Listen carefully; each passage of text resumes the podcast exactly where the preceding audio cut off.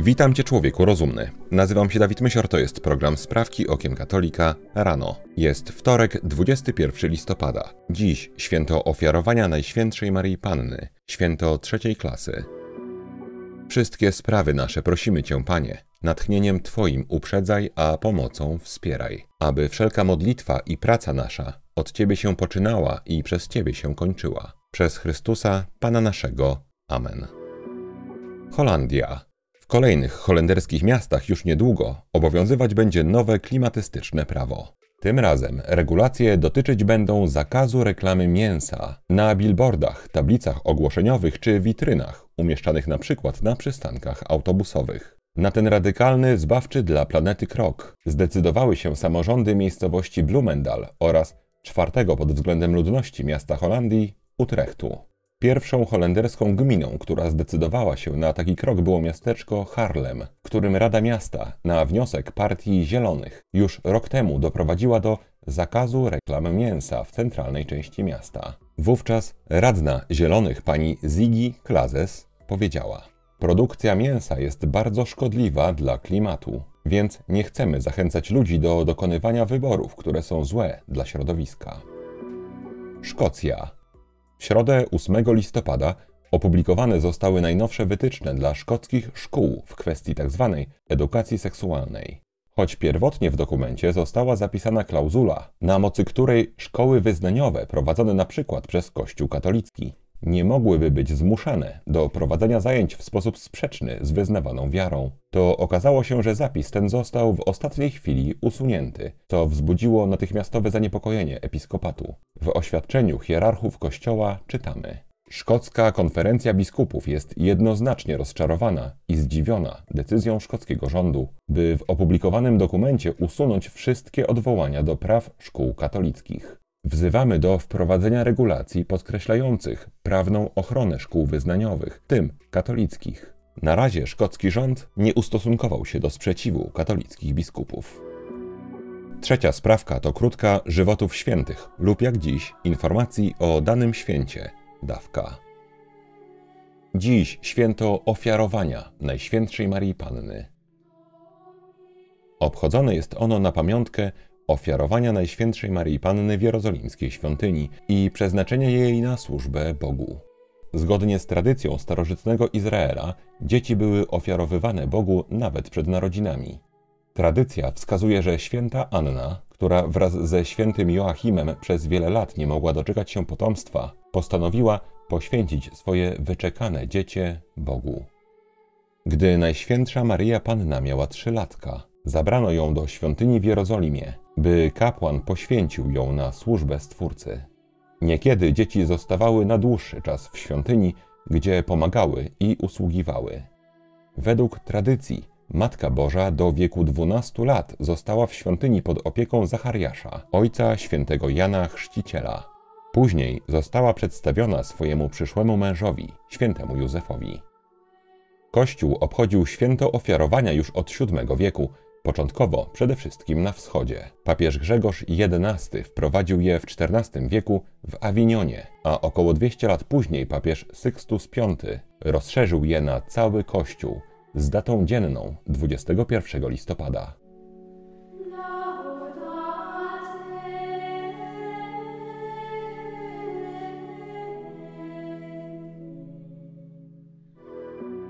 Wielka Brytania.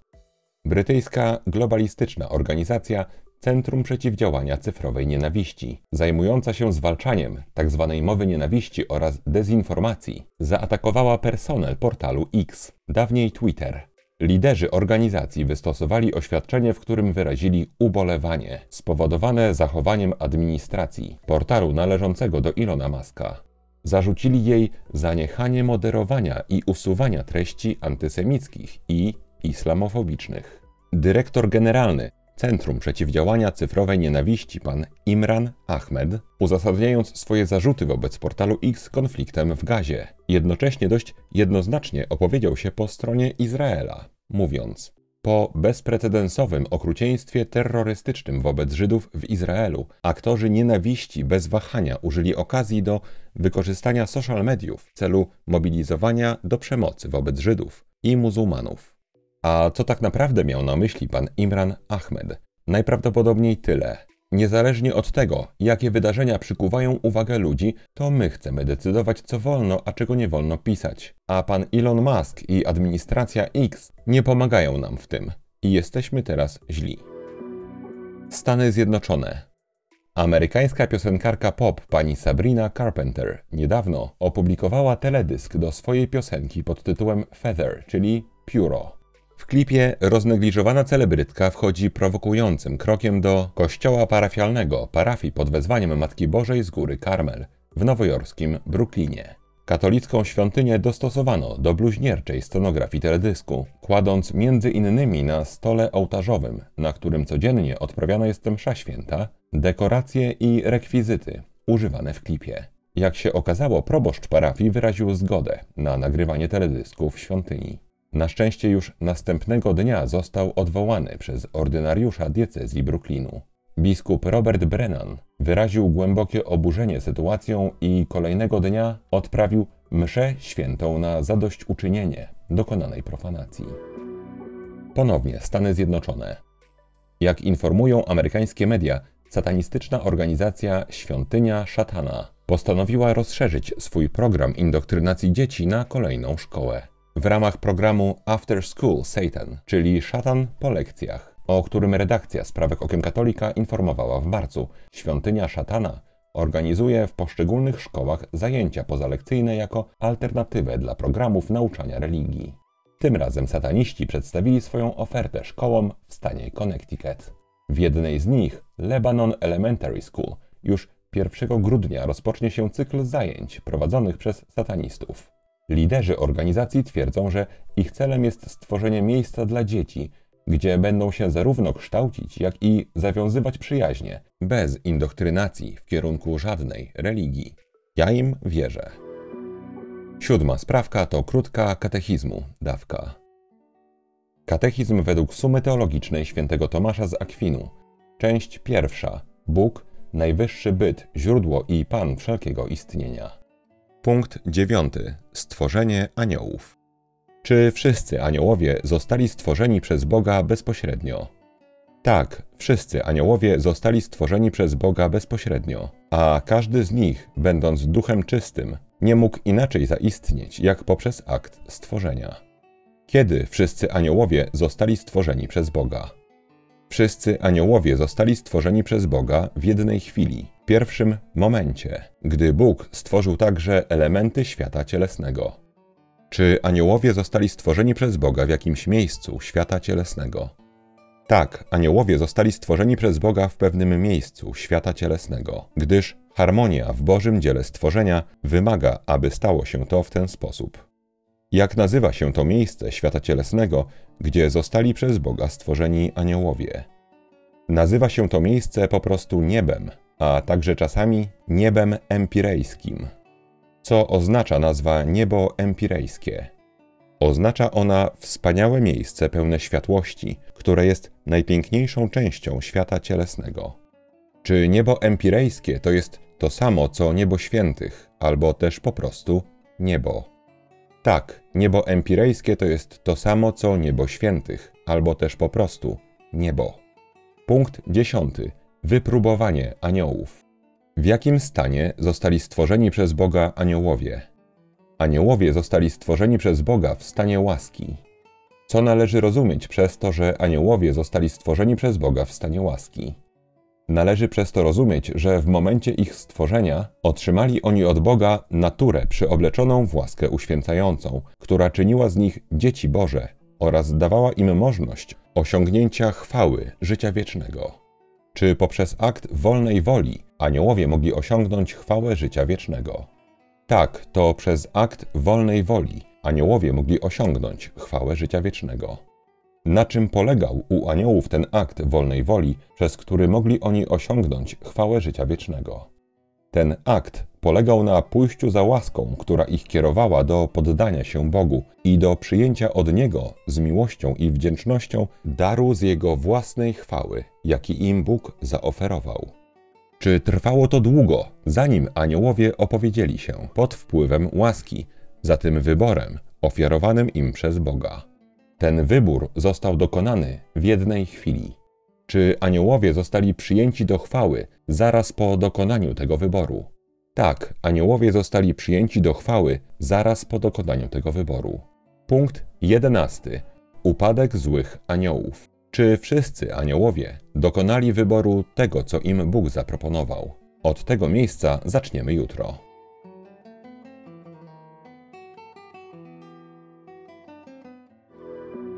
Polska.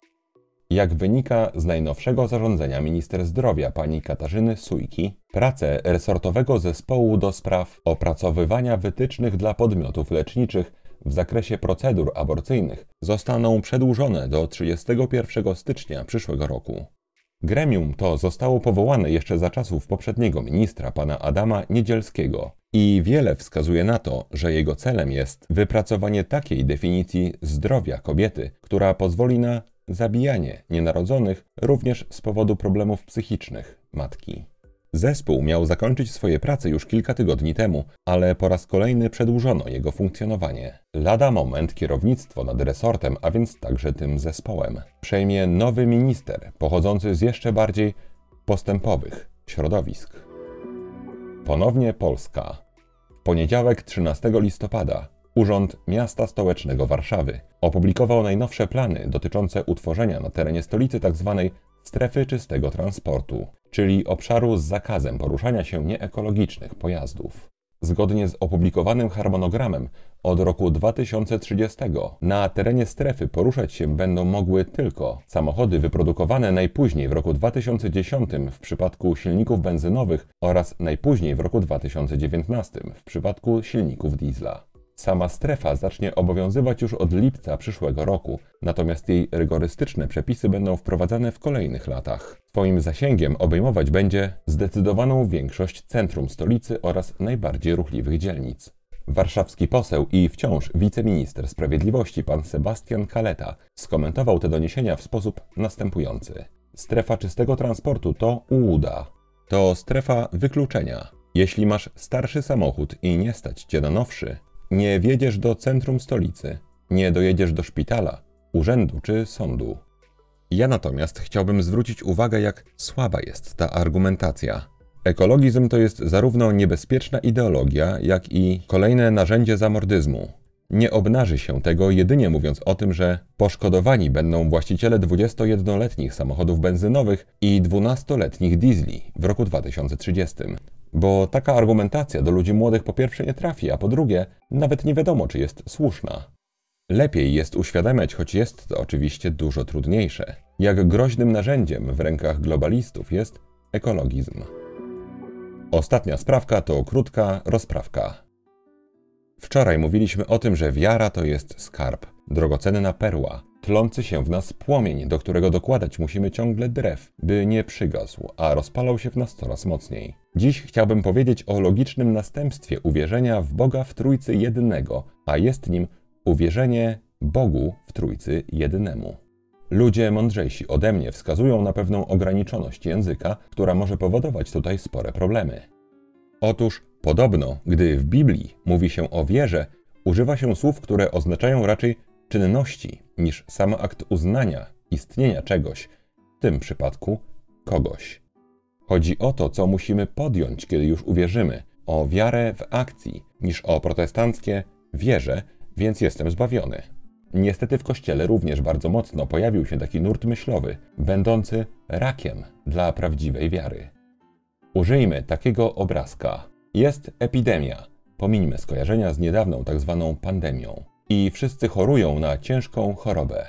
Pojawia się ktoś i mówi: Mam dla was dobrą nowinę. Pojawił się lek, który tę chorobę leczy. Jedni powiedzą: Nie wierzę w to, inni powiedzą: Wierzę w to. Jednak czy prawdziwy podział na wierzących i niewierzących w ten lek nie będzie widoczny dopiero gdy jedni go zażyją, a inni nie? Marcin Luther powie: Wystarczy, że uwierzysz w lek i będziesz zdrowy. Coś podobnego mogą sugerować lub też mówić wprost moderniści w Kościele katolickim.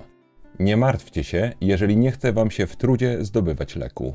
Nie martwcie się, jeżeli lek wydaje wam się gorzki i nie chcecie go przełykać. Ważne, że wierzycie w jego skuteczność. To wystarczy. To oczywiście jest absurd, ale dla wielu może być to wizja bardzo pociągająca. Nie muszę się kłopotać, by zdobyć lek i nie muszę go przełykać. Przecież wierzę, że lek działa. Tymczasem, jeżeli lekiem tym jest Chrystus, nie wystarczy mówić wierzę, że lek działa. Nie wystarczy nawet przyglądać się pigułce, głaskać opakowanie leku i mówić dobrze, że jest ten lek. Trzeba go zażyć i tylko to się liczy. Zażyć, czyli nie tylko uwierzyć w Chrystusa, ale też uwierzyć Chrystusowi, uwierzyć we wszystko, co powiedział, złożyć w nim całą swoją ufność, a potem poruszać się i działać całościowo w logice tego nauczania. Poruszać się i działać. Być może dlatego Pan Jezus nie mówił ludziom: stań przy mnie, ale pójdź za mną. Poruszaj się, chodź, funkcjonuj w logice tego, co mówię. Każdego dnia dokonujesz setek wyborów. Uwierzyć w Boga oznacza próbować dokonywać wyborów, które do Pana Boga zbliżają i unikać wyborów, które od Pana Boga oddalają, ale nie według swojego uznania, a według przepisu, który On bardzo wyraźnie zostawił. Pan Jezus powiedział też: Wy jesteście przyjaciółmi moimi, jeżeli czynicie to, co wam przykazuję. Z pewnością więc sama wewnętrzna deklaracja, okej, wierzę w Boga, jest tylko początkiem. Wierzyć w rozumieniu katolickim oznacza bardziej zawierzyć Chrystusowi i usiłować działać zgodnie z Nim. Jakże niedobrze, że często dziś usypia się ludzi, ucząc ich inaczej, a tym samym narażając na strawienie przez chorobę. Wierzysz w lek? Wierzę. To świetnie, będziesz zdrowy. Tymczasem lek należy zażywać.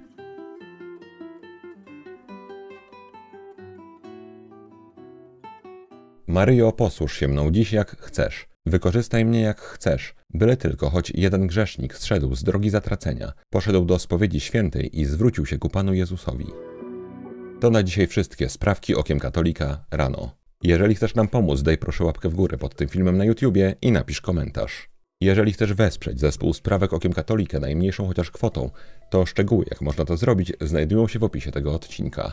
Wszystkim bardzo dziękuję.